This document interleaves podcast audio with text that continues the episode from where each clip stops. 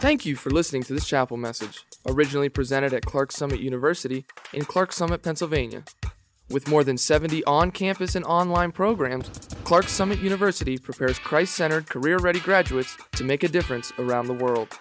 We hope this is an encouragement to you today. So, I just wanted to review real quickly what we were talking about yesterday, in case you weren't here. Uh, we talked about belief. And as we were talking about belief, uh, I kind of indicated that there are, in our culture, there's a respect for belief. People love the idea of belief. So we have bumper stickers, we've got um, throw pillows, sweaters, you know, that have believe. Um, and, you know, again, there's going to be people out there be like, what's wrong with my throw rug that has, or throw pillow, or throw something, throw blanket? I don't know. There's so many throw things. But there's lots of things that are decor oriented that talk about belief, and I'm stepping on toes, I'm sure, I'm just saying that. But belief is not wishing. It's not some kind of magical pixie dust type of thing. Belief is a decision, it's not a feeling. Contrary to uh, Journey, you don't hold on to that feeling. There are no feelings necessarily of belief. You either decide to believe or you don't. And that's really what faith is. Faith is when belief is lived out. And we talked particularly about um, uh, Kierkegaard. So, you know, if you want to impress people, you can say, well, you know, I, I understand Kierkegaard's leap of faith. And so the idea of Kierkegaard, what he, he, he and Gotthold Lessing came up with this idea, well, not come up, they didn't really come up with it, but they just articulated this idea that faith is really in between the jumping and the landing phase of a leap. So when you're on the one side of of something and you want to get to the other, you, t- you make a leap of faith, so you jump. And then when you're landing, uh, there's that kind of assurance that, wow, this is, this is great, it actually occurred. But it's that middle point, that's really where faith is evident, where you've completely left behind where you were, and you're not yet where you are wanting to be. And so, uh, I, I, wanted to develop this idea that actually a conversation with God is a lot like that. In fact, our, our walk with God is a lot like that. How do we hear from God? It's when we take risk, when we do something that we know or feel like God is asking us to do, and we're in that midway point where it's kind of nauseous. We, we, we feel uneasy, it's, it's a queasy feeling. It's very often unsettled. That's, that's the life of a person with faith.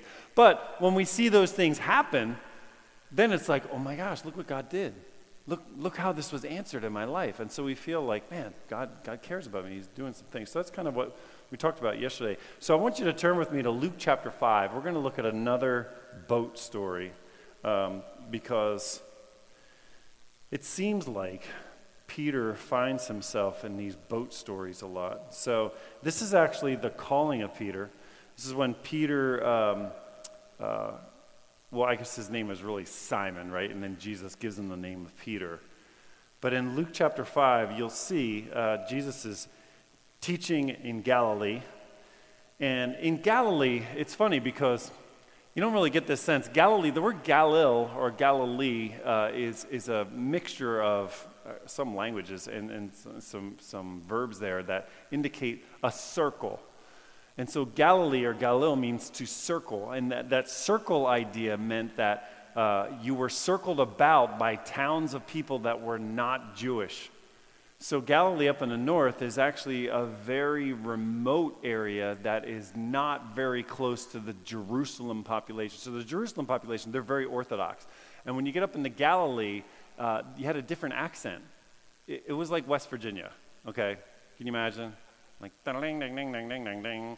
You hear, like, hi, you know, I ain't no ways going there. Um, so you hear this in the Gospels where it's like, oh, I recognize you. You must have been around Jesus. They recognized him, maybe visually, but they also heard the accent. They knew that a Galilean accent was very different. And so I, I set all that up to indicate that Jesus went to the armpit of culture. I know. That's the way they would have viewed it. They would have viewed it as kind of like way out there in the sticks. And they also would have viewed it, good Jews would have viewed this place as surrounded by the enemy, surrounded by people that were liberal, surrounded by people that were not us. And that's where Jesus seems to set up his home base. It's really interesting. So, uh, like I said before, geographically, it's kind of like a bowl, you know, and so in this bowl where the Sea of Galilee is, there are certain places that people want to uh, or gather to listen to speakers.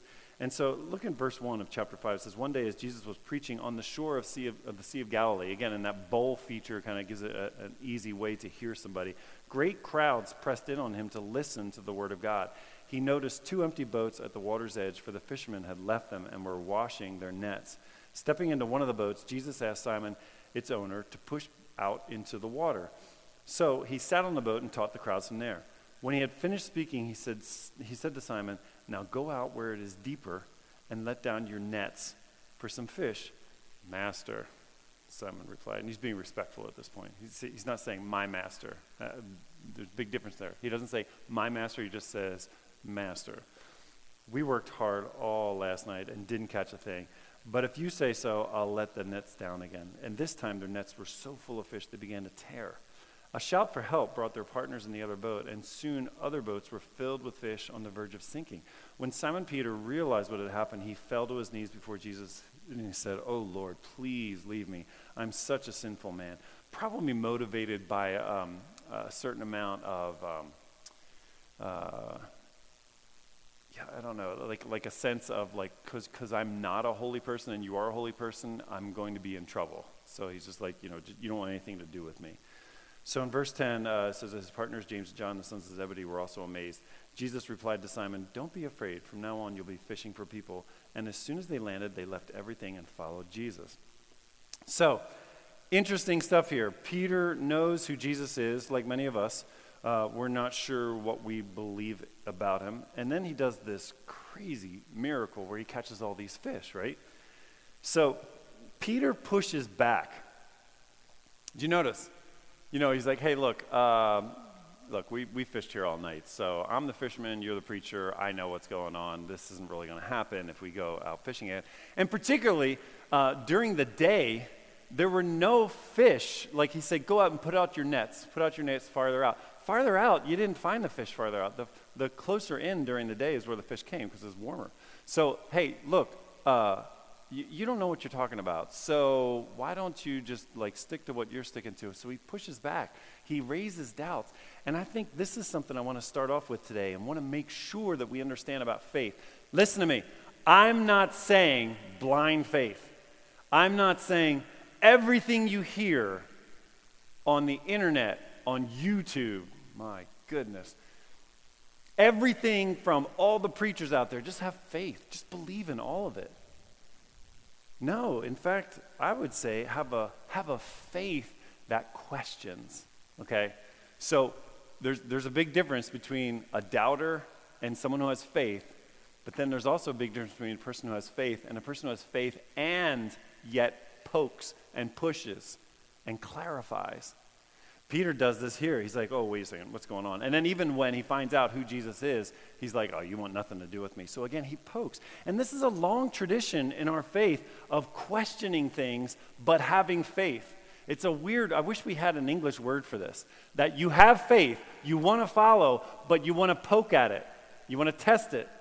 You want to push it a little bit. Abraham does the same thing. You ever notice when God says to Abraham, he's like, hey, I'm going to make you into a great nation. What does Abraham say? Anybody remember? And remember what Abraham says? He looks up at God and he goes, How will this be? How will I know you're going to do what you say you're going to do? See, he doesn't doubt God. He doesn't say, I don't believe you're there. I'm just going to go back to watching TV. No, he doesn't do that. He says, Wait, so I'm going to have a kid, and that kid's going to have kids, going to have kids, going to have kids. It's going to be a great nation. How do I know that's going to happen? And it's funny, though, you know, that's not doubting, that's poking. That's saying, I want to wrestle with this a little bit. And that's what I want you to do. When you hear me say, have faith, it's a dangerous thing to just be like, all right, I'll believe anything then.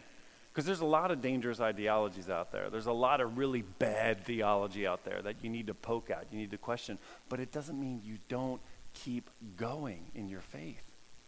Abraham was an example of that. Uh, so was Moses. What did Moses say? Well, I mean, I, I can't talk. Um, I'm not really good with speaking. Maybe you, maybe you mean somebody else. Maybe you want to have like somebody else do this. He poked at him. there's this tradition in Judaism of humans kind of wrestling with God a little bit. In fact, the word Israel in Hebrew, Yisrael, means to wrestle with God. And guess who gave Israel its name? It's almost like God was winking at humanity and goes, I kind of like this. I kind of like when you push back. I, appreciate that. That's good. Yeah, let's wrestle. Let's do this. Mary, what does Mary say? When it, okay, the Holy Spirit will come up. Well, actually, no. It says, hey, you're going to be with child. You're going to have the Messiah. She's like, how's that going to be? Because, you know, the normal way that happens hasn't happened. And then what does the Holy Spirit, no, uh, the angel at this point says, you will be overshadowed by the Holy Spirit. Like that explains anything. What the heck does that mean? Okay, overshadowed. What?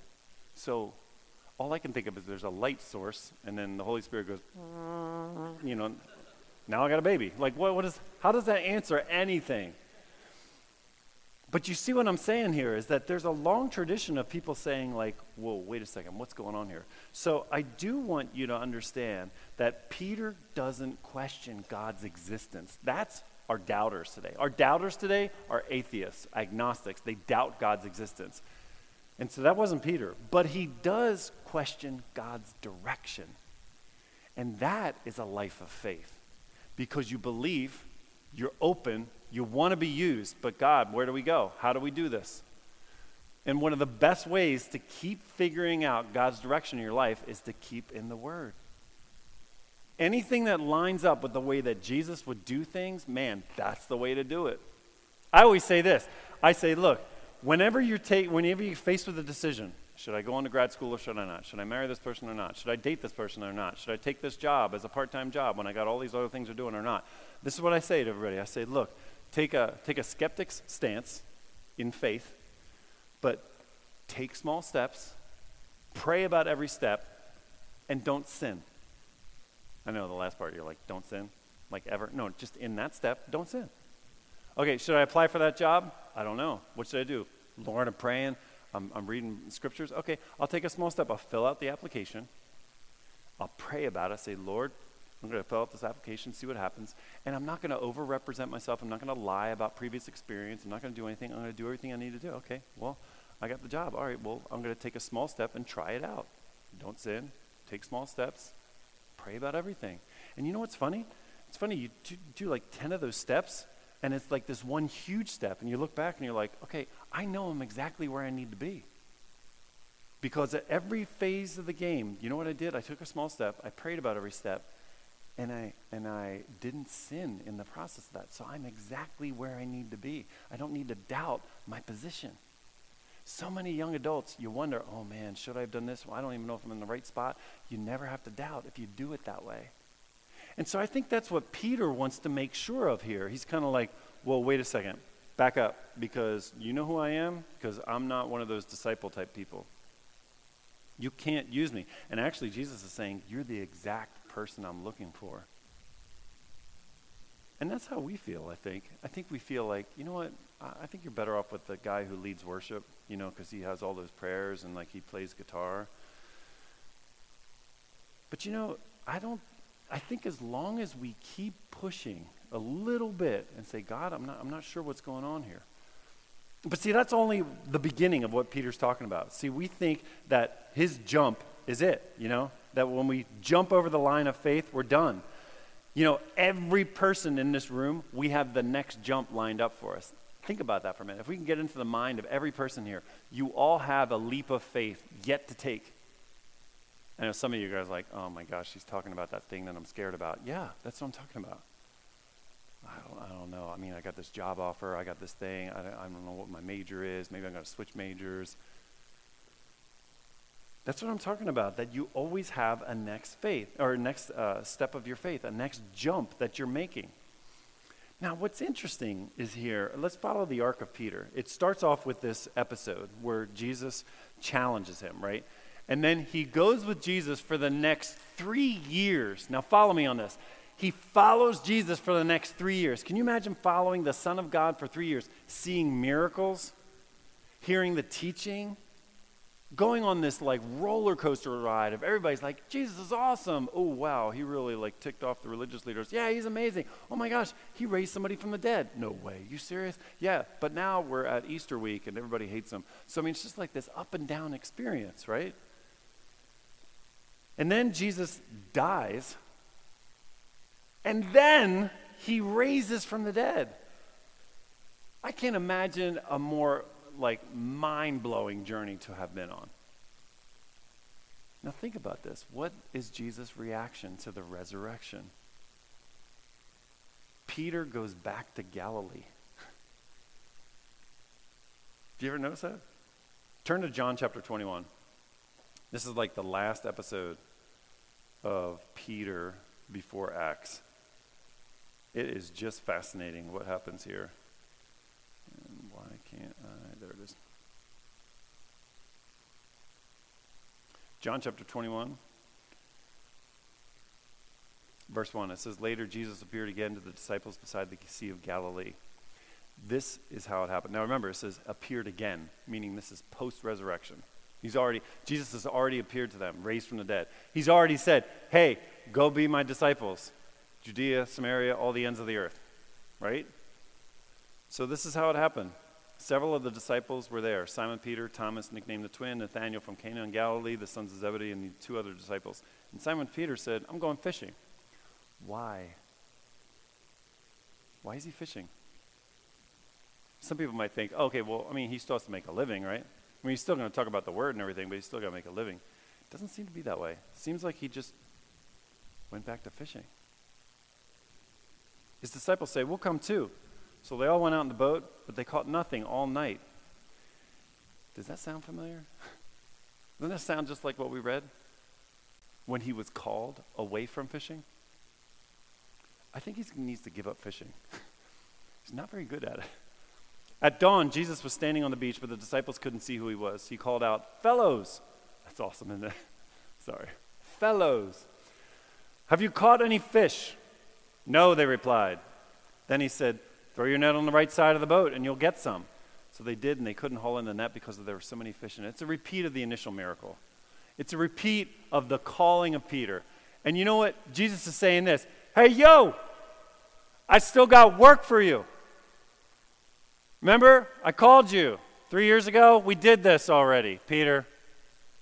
Okay?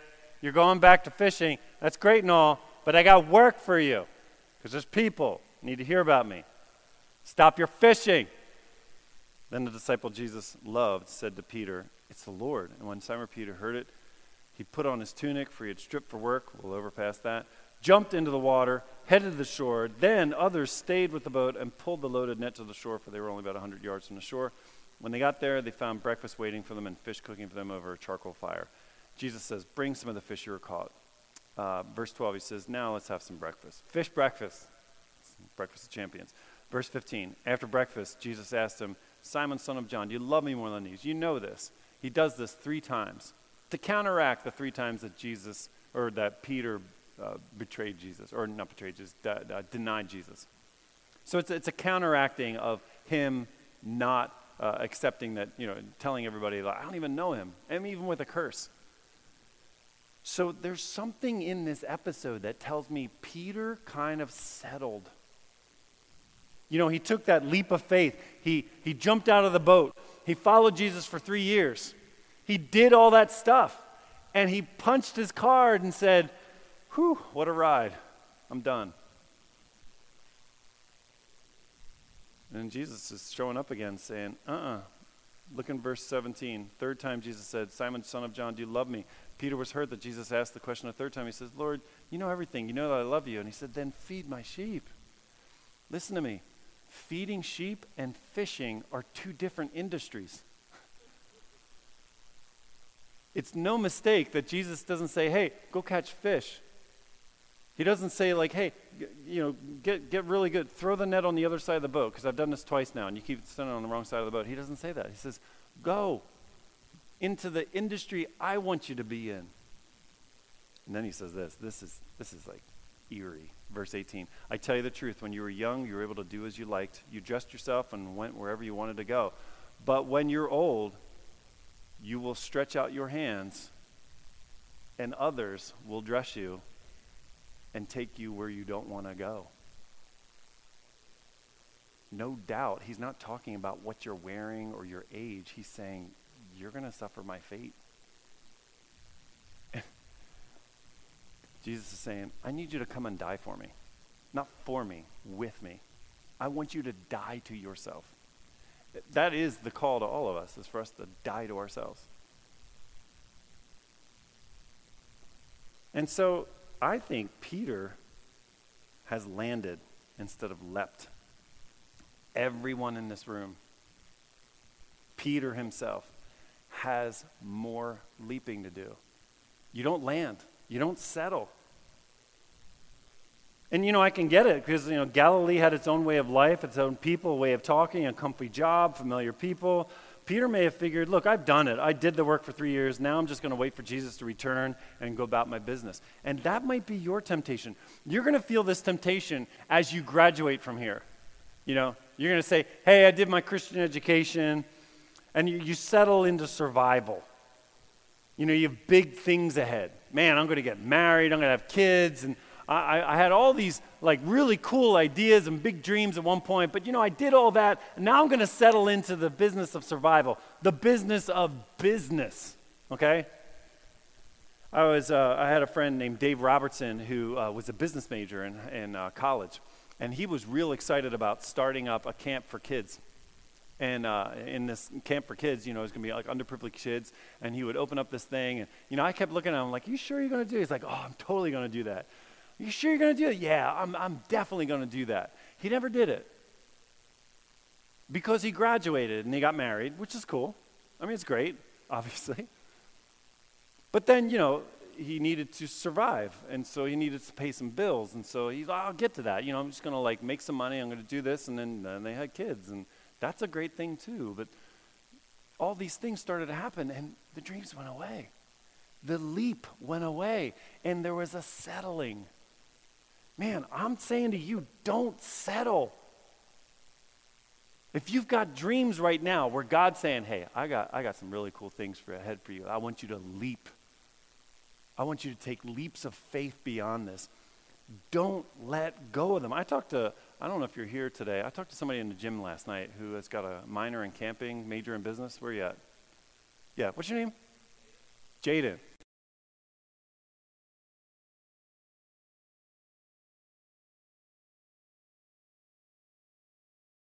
being uh, like a camp, like leading up Christian camp, right? Got that right? I just want to make sure. So you're not like, uh, no. So Jaden wants to lead up a Christian camp. I'm saying to you, man, don't just settle for surviving and be like, well, I got a job. Okay, cool. Now I got to find the wife and the two kids and the dog. Like, don't do that, man. Be the Christian camp in your area that pulls in like underprivileged kids or, or has like the Christmas fun drives, you know what I mean? That like you are able to bless people with amazing presents for kids that can't afford it, for families that can't afford it. Like think big. Have faith that God has a big story for your life. You know, I think of, I went to Haiti a couple times, and, and, and each time I asked some of the guys that were there, the, the people that ran uh, the mission there, I was like, what would keep a bunch of college students y'all from going down there, learning about what this, there was a small village outside of Port au Prince, learning about what this place is like, and it's majorly poor. Going back and raising, okay, like crowdsourcing, $5,000. Coming back and buying an acre of land and bringing somebody who knows actually how to work the land, bringing a farmer. And then spending a year showing people how to cultivate the land, till the land, grow either subsistence or commercial uh, crops. What would keep like three or four guys or two guys and two girls, whatever, from doing something like this? He's like, nothing at all. He's like, that's actually very easy. I was like, why aren't people doing it? It's like, well, you know, they got college. What the heck is college good for unless getting you ready to do things that are awesome? And when I say awesome, I mean things of faith. like taking that leap, of saying, oh, wow, that's funny. I got a business degree. I know how to make money. I know a person who knows how to till land. Let's talk about this. Let's get this going. That's kind of stuff that gets me excited. That's a life of faith. A life of faith isn't like, I'm going to know the Bible. That's a very, very noble pursuit. And you should know the Bible. But how about put the Bible into action? Be the Bible. Effect the salvation that we talk about. So, again, I get this. I know that it's comfy. You know, like w- w- when we've jumped, we've leaped a few times, it's nice to just settle down and just take a rest. But I don't think God's really about our comfort. See, when we first come to faith, we're all about the experience of figuring it out, you know, trying to find out what Jesus is all about. But over time, and this is what I want to warn you about, there is an undertow in our faith that the longer we are Christians, the more comfortable we become. And you know what I'm talking about. It's those old ladies and old men at your church when you were a kid that would yell at you because you were running in the hall in church. You know what I mean? Do you know what I'm talking about? Those kids, look, they broke another window. Are you kidding me? They're there. That's awesome. We want kids there. Yeah, we'll fix the window. Now, obviously, if it's a brat that's throwing stuff around, they need to be like, hey, kid, you need to stop. But if it's a genuine mistake, you're forgiven. See, you don't want to be that person that's like, I come to church and that's my place and this is my music and I want it all about me. Thank you for listening to this message from Clarks Summit University's Chapel Series. Visit www.clarksummitu.edu to learn more about CSU. Become a Christ centered, career ready graduate through on campus and online degree programs. Look for us on social media at Clarks Summit U and share your feedback.